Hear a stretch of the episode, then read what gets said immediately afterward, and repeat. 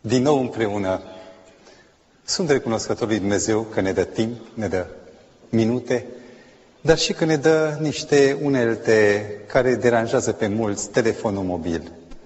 Pot să vă spun că în orele care s-au scurs între cele două întâlniri, am primit nenumărate mărturii ale unui numitor comun care ne leagă și care îmi dă utilitate, mă motivează și îmi dă simțământul că, deși eu vorbesc prin credință, că nu văd ochii voștri, dar voi sunteți acolo. Și nu doar ochii, dar sufletul, gândurile, tot ceea ce ne preocupă devin ale noastre comune.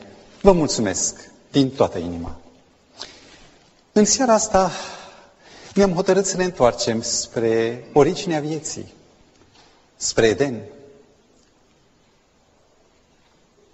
Suntem totuși pe pământ și avem cu atât mai multe motive ca să căutăm reperul, punctul fix, cu cât lucrurile sunt dezastruoase în jurul nostru.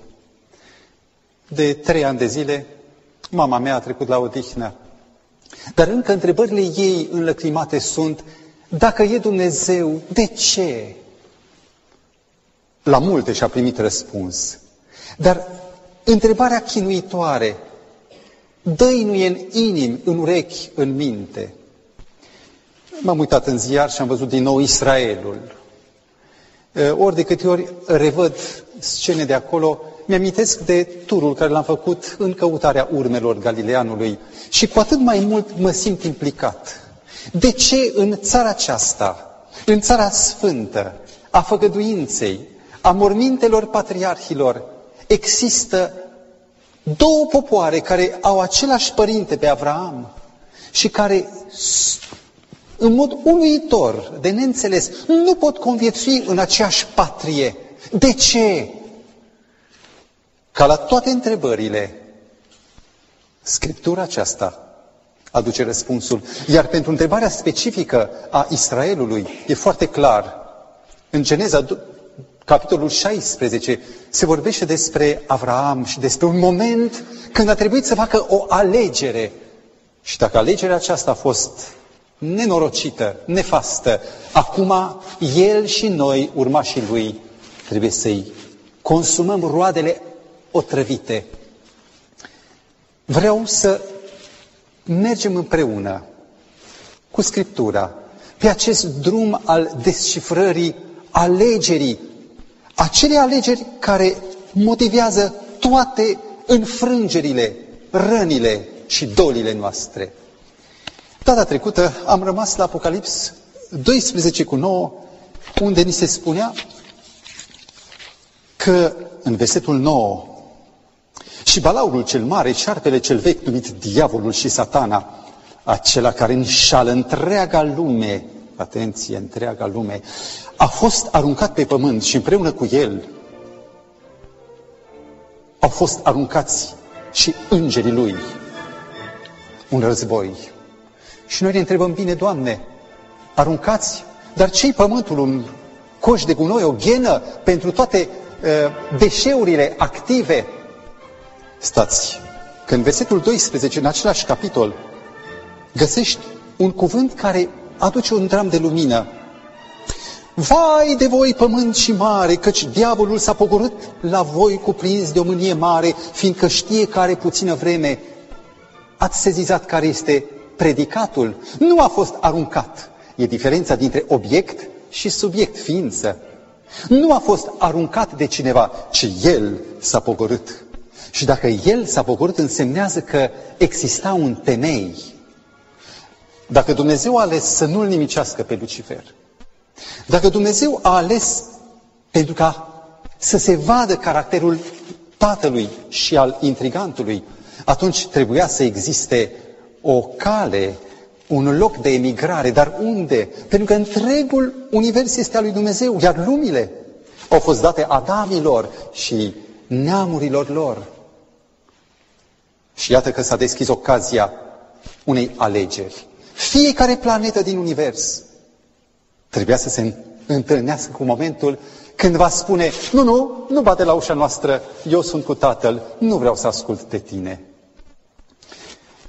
În Geneza, cartea începuturilor, la capitolul 2, cu versetul 15, e un cuvânt extraordinar. Domnul Dumnezeu a luat pe om și l-a așezat în grădina Edenului. Oh, este ziua cea mare când Dumnezeu îl face guvernatorul terei. Și îi dă și un program, scrie, ca să o lucreze. Binecuvântarea muncii, binecuvântarea activității creatoare, dar adaugă un lucru care e tulburător și mai ales pentru cei care nu cunosc Evanghelia. Spune, să o lucreze și să o păzească. Edenul? Să păzești grădina, dar e vreun dușman. Vedeți, dragii mei, acest cuvânt, Dumnezeu i-a dat grădina ca să o păzească, mie îmi spune foarte mult. Dumnezeu l-a chemat pe Adam, pe Eva lui și a spus, dragii mei, copiii mei, există un moment critic. Va veni vrăjmașul, va toc, toc, toc, toc, va bate la ușa planetei, iar voi să știți că ce veți hotărâ, alegerea voastră va fi respectată de mine. Eu vreau să trăiți, să nu pieriți. Și cuvântul în capitolul 2 spune că Dumnezeu a pus în mijlocul grădinii un pom. Era pomul oprit. Este în capitolul 2,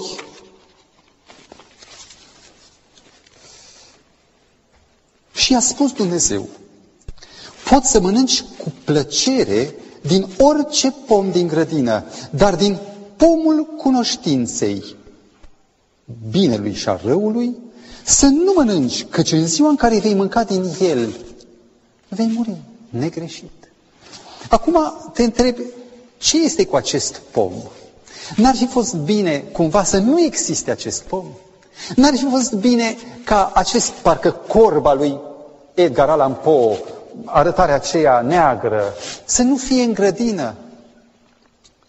Noi judecăm adesea ca niște copii și am vrea să mergem pe calea care este convenabilă, nu neapărat calea formativă, dar deosebirea dintre un robot prestabilit și un fiu este tocmai capacitatea de a alege. Ori ca să alegi, trebuie să ai minim două variante și să ai apoi și ocazia. A existat în timpul războiului de 100 de ani, a existat uh, un moment în care Edward al III-lea, în 1346, a invadat Normandia și era însoțit de fiul său, prințul Edward, care nu avea decât 16 ani, era un băietan. Tatăl s-a uitat și a spus, prințule, vei conduce tu bătălia. Și bătălia s-a întâmplat să fie chiar vestita bătălie de la Cresi, când soarta trupelor urma să se decidă. Tatăl s-a retras undeva pe un deal, să dă de departe bătălia, iar fiul la 16 ani a pornit în luptă. La un moment dat, englezii dădeau înapoi, pentru că francezii atacau puternic. Și un general vestit îi spune, Sire, cred că ar fi bine să intervii până când nu e prea târziu. Și regele a întrebat, a murit prințul? O, nu, dar e în situație grea. Lăsați-l. Pentru că numai luptând acum cu orice risc, va putea să fie mâine rege. Și așa, acest prinț a devenit mai târziu cunoscut ca un bărbat de arme sub numele de Prințul Negru. Vezi, prietenul meu, există în natura lucrurilor necesitatea de a alege, iar pomul acesta nu era altceva decât urna de vot prin care Adam urma să-și exprime alegerea. Și a venit și ziua despre care Dumnezeu i-a vorbit lui Adam. Geneza, capitolul 3, vorbește despre o întâlnire neașteptată, un travesti. Pe când Eva era lângă pom, în mod surprinzător și singură, un șarpe a început să vorbească. Este prima producție spiritistă când diavolul vorbește printr-un medium. îi vorbește frumos, nu agresează nimic cu respect. Dar în momentul când teritoriul, terenul inimii a fost pregătit, îi lansează prima teză, teribilă minciună, vei fi ca Dumnezeu. Este exact visul lui cu care a căzut din cer, să fie ca Dumnezeu. Și această momeală prinde, iar Eva gândește, dacă un animal vorbește, înseamnă că e în Dumnezeire aici. Și în acest moment apare, să zic așa, numitorul comun al tuturor religiilor păgâne, care se numește altfel apoteoza, și anume omul să devină Dumnezeu. Și Dumnezeu a spus că în ziua când vei mânca din el, vei muri negreșit. În ziua aceea ar fi trebuit Adam și Eva să moară. Dar minunea cea mare este că Dumnezeu, Tatăl, intervine. În Geneza 3 cu 15 se află cuvintele care au fost numite proto-evangelion, adică prima Evanghelie. Și în cuvintele acestea Dumnezeu asigură pe om. Vrășmășie voi pune între tine și femeie, îi spune șarpelui. Între sămânța ta, șarpe, și sămânța ei. Aceasta, sămânța femeii, îți va zdrobi capul și tu îi vei zdrobi călcâiul. O să întrebați, adică cum vrăjmășie? Da.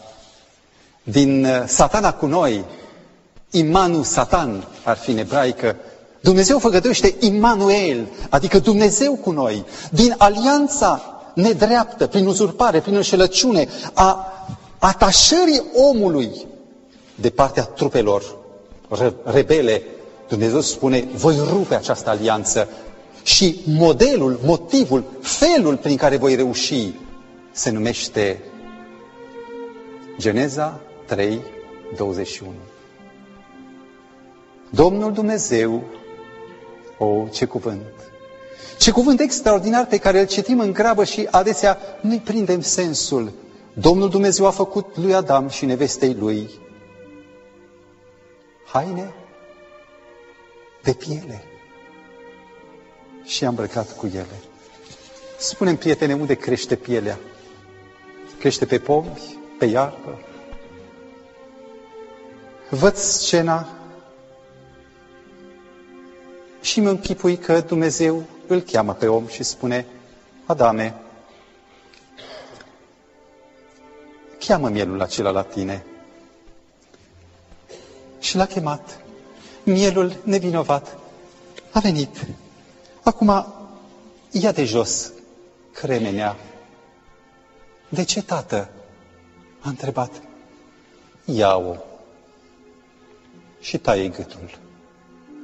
Și în momentul în care Adam săvârșește gestul, pentru prima dată, mâinile lui se umplu de un val roșu.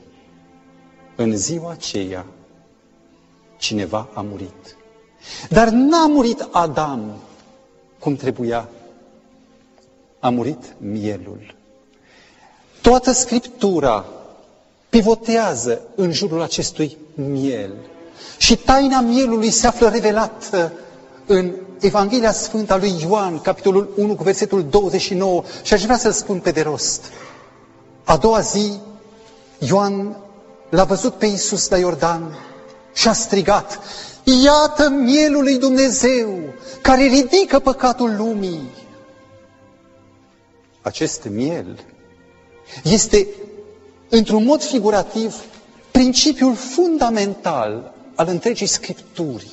Este ancora de care se ține religia noastră.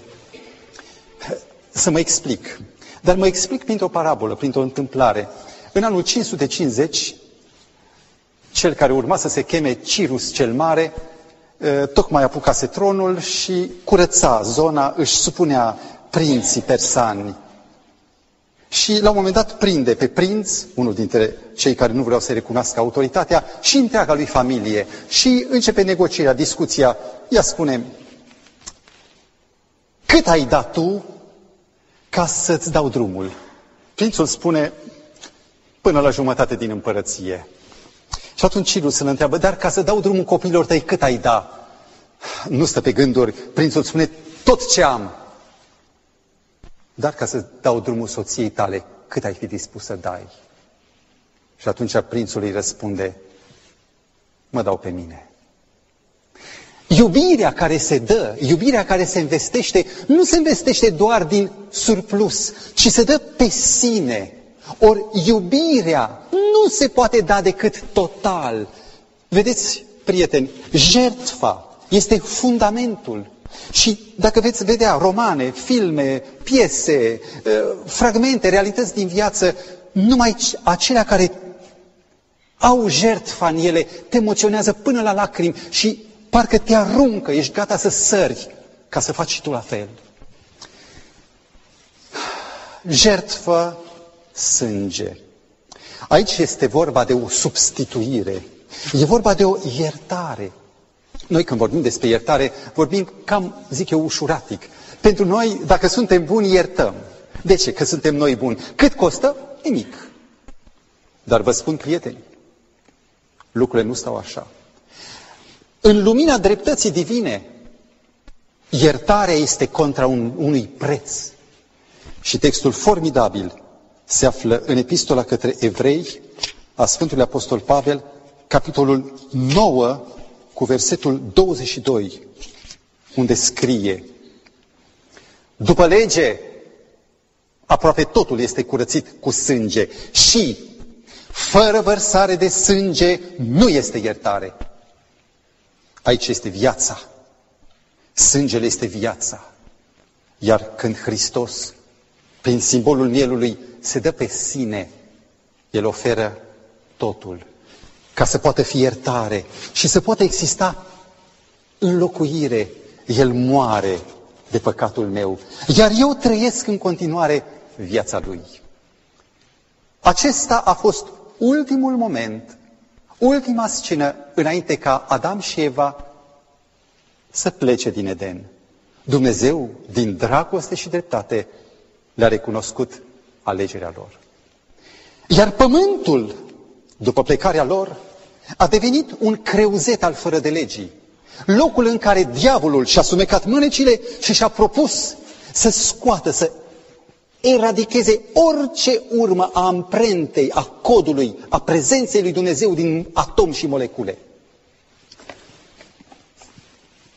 A vrut cu orice chip să atace și să schimonosească chipul lui Dumnezeu.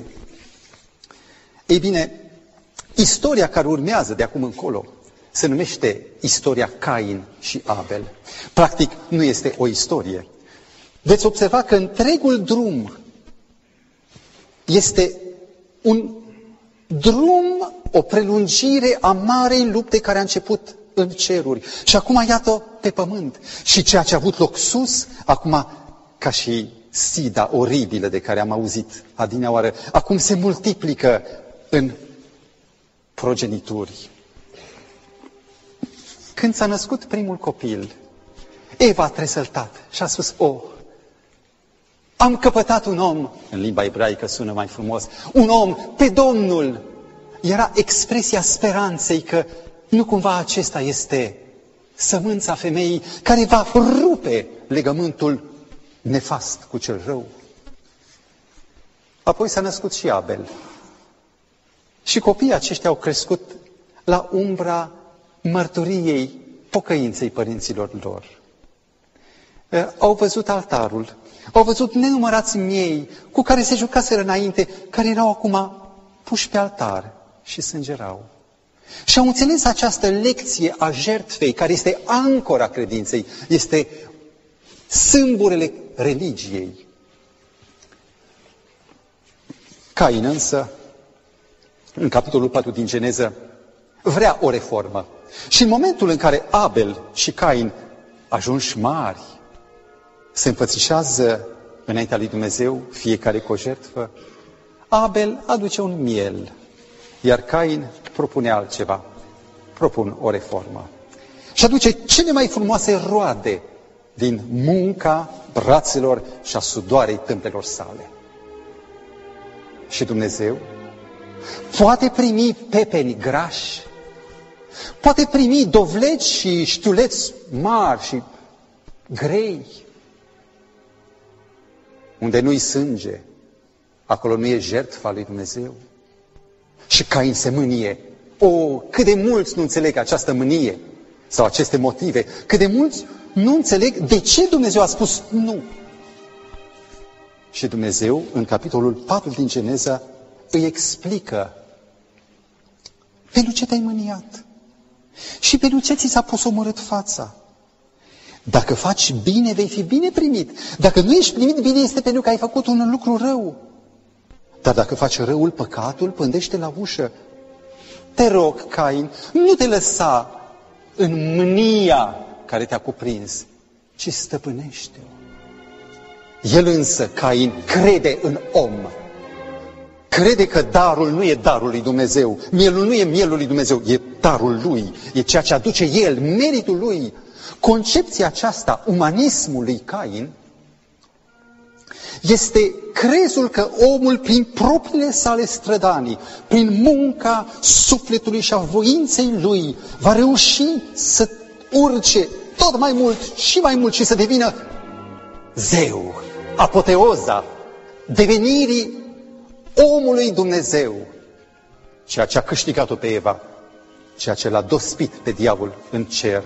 Această dorință ca omul să devină prin propriile sale puteri Dumnezeu este ceea ce a lovit în Cain.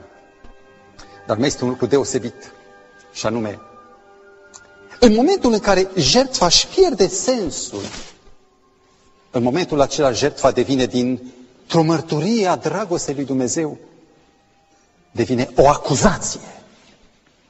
În 1993, într-o revistă Christianity Today, apare povestirea unei unui caz de lângă Gange. Un misionar a povestit cum o femeie cu un prunc de numai șase luni, era primul ei născut, plângând a intrat în râu. Și misionarul era pe mal, urmărea scena și plângea și îl strângea la piept. Iar la un moment dat, când a ajuns acolo unde apa era adâncă, a luat pruncul și cu toată durerea ei l-a aruncat în râu. Și apoi a alergat pe plajă, a căzut și a început să plângă. Ce s-a întâmplat? Și femeia spune, o, păcatele mele sunt prea multe și zeii mi-au făcut viața mare și atunci am venit să le aduc și am avut mai scump pe întâiul meu născut. Jertfa care preînchipuie pe Iisus Hristos pe Galileanul este punctul spre care lovește vrăjmașul. Căci dacă distruge jertfa, va distruge chiar esența, caracterul, chipul lui Hristos. În lumina aceasta, jertfa este o monedă care operativizează relația cu Dumnezeu. E un fel de, dacă vrei, cartelă telefonică. Ai cartelă? Merge. N-ai cartelă? Nu ai relație cu Dumnezeu.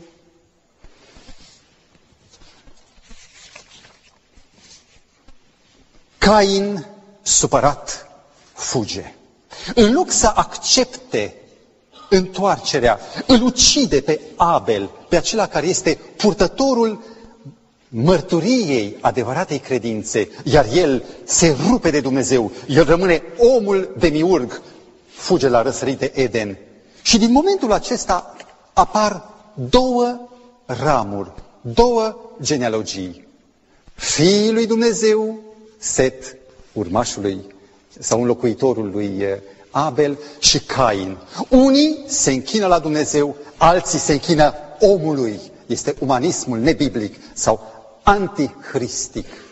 Și dacă mergem mai departe, în Geneza capitolul 6, vei putea vedea această linie a marei lupte care s-a întins ca o metastază canceroasă în trupul omenirii. În capitolul 6 scrie scurt rezultatul conviețuirii a două genealogii a lui Dumnezeu și firul omului, a lui Cain. Fiii lui Dumnezeu au văzut că fetele oamenilor erau frumoase, e o anumită frumusețe care lovește, care ispitește. Și din toate și-au luat neveste. Apostazia.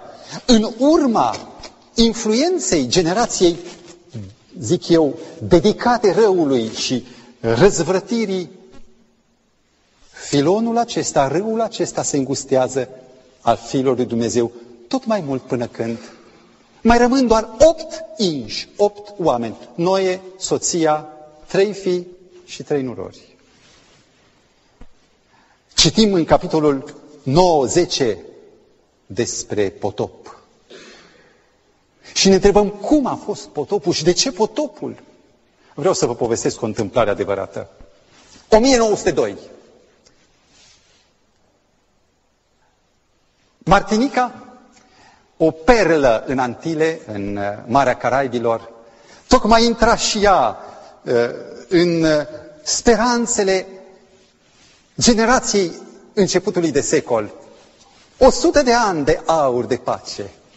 În 1902 era chiar un an electoral și tot anul erau programate uh, carnavaluri, bucurii.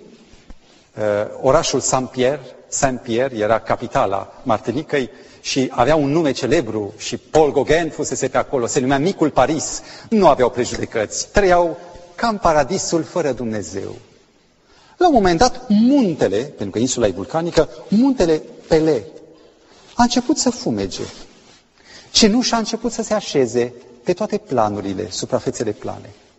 Ă, apa a început să-și strice gustul. Oare ce se întâmplă? Oamenii au întrebat pe mai mari orașului. Și aceștia au chemat specialiști. Și în cele din urmă au venit și au spus, e pericol, muntele poate să explodeze, vulcanul.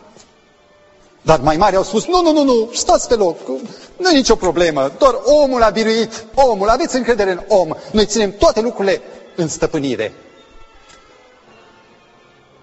Pe data de 7 mai, lava a început să curgă și să nimicească câteva orașe. Iar oamenii au venit în oraș și localitatea era, de acum orașul Saint-Pierre, era foarte, foarte populat. Și pentru că oamenii au nevoie să uite de amărăciuni, să fie optimiști, hai să facem o procesiune, era tocmai Paștele, o procesiune gen Saint-Pierre. În frunte mergea o bandă de lăutari, apoi mergeau niște actori îmbrăcați în episcop și preoți, după ei venea pe o cruce, pe un crucifix, un porc răstignit care urla din răsputeri. După aceea cheflii care veneau și cântau și spuneau tot ce le trecea prin minte. Pe data de 8 mai, la ora 7 și 59 de minute, un nor incandescent la 700 de grade Celsius, în 3 minute, a distrus toată localitatea, cu toți cei 30 de mii, până și hainele de pe ei s-au evaporat de căldură. A fost cel mai distrugător mm, eveniment vulcanic din secolul 20 și al treilea cel mai distrugător din cele două milenii creștine. Cineva a spus, când nu mai există Dumnezeu în viața ta, automat tu însuți devii Dumnezeu măsura lucrurilor. Și când tu devii Dumnezeu, începi de îndată să acționezi ca un diavol. Oare nu-și dădeau seama? Vă spun, dragii mei, omul când ajunge în posesia marelui vrăjmaș, păpușarului, el acționează ca o marionetă. El nu mai e stăpânul lui. Există un duh din spate care lucrează viclean. Și acest duh este arhi vrăjmașul, acela care știe să manipuleze bine pe oameni și să-i țină până când vine lava și înghite.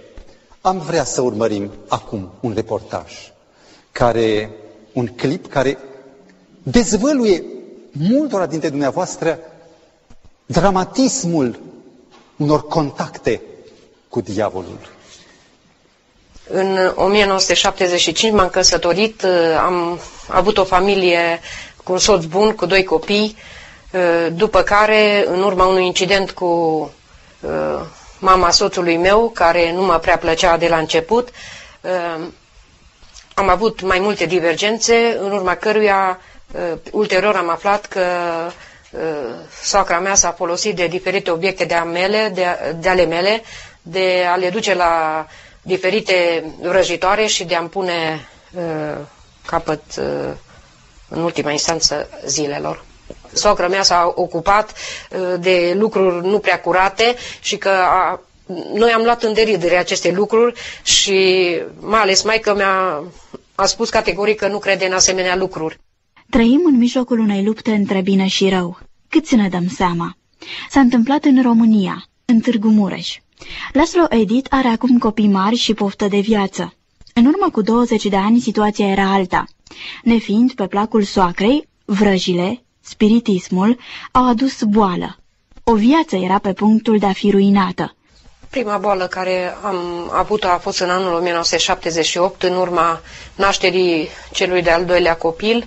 În luna august am căzut uh, bolnavă la pat și în urma consultărilor și explorărilor care mi s-au efectuat s-a constatat că am cancer de col uterin, stadiul 1 se repetau an de an, uh, primeam diferite boli care uh, îmi slăiseră corpul și uh, la un moment dat nu mai puteam să-mi efectuez serviciul, eram asistentă medicală la clinica de dermatologie, timp în care am simțit pur și simplu că nu mai pot să mă prezint la lucru. Era ca un vis dintre cele mai urâte. Noaptea aveau loc acele întâmplări inexplicabile. O femeie se simțea slăvită fizic, Zorii fiecarei dimineți o găseau la hotarul dintre viață și moarte. În fiecare noapte uh, se prezenta vrăjmașul în diferite chipuri alarmante de a ne speria chiar și pe copii, chiar și pe soțul meu.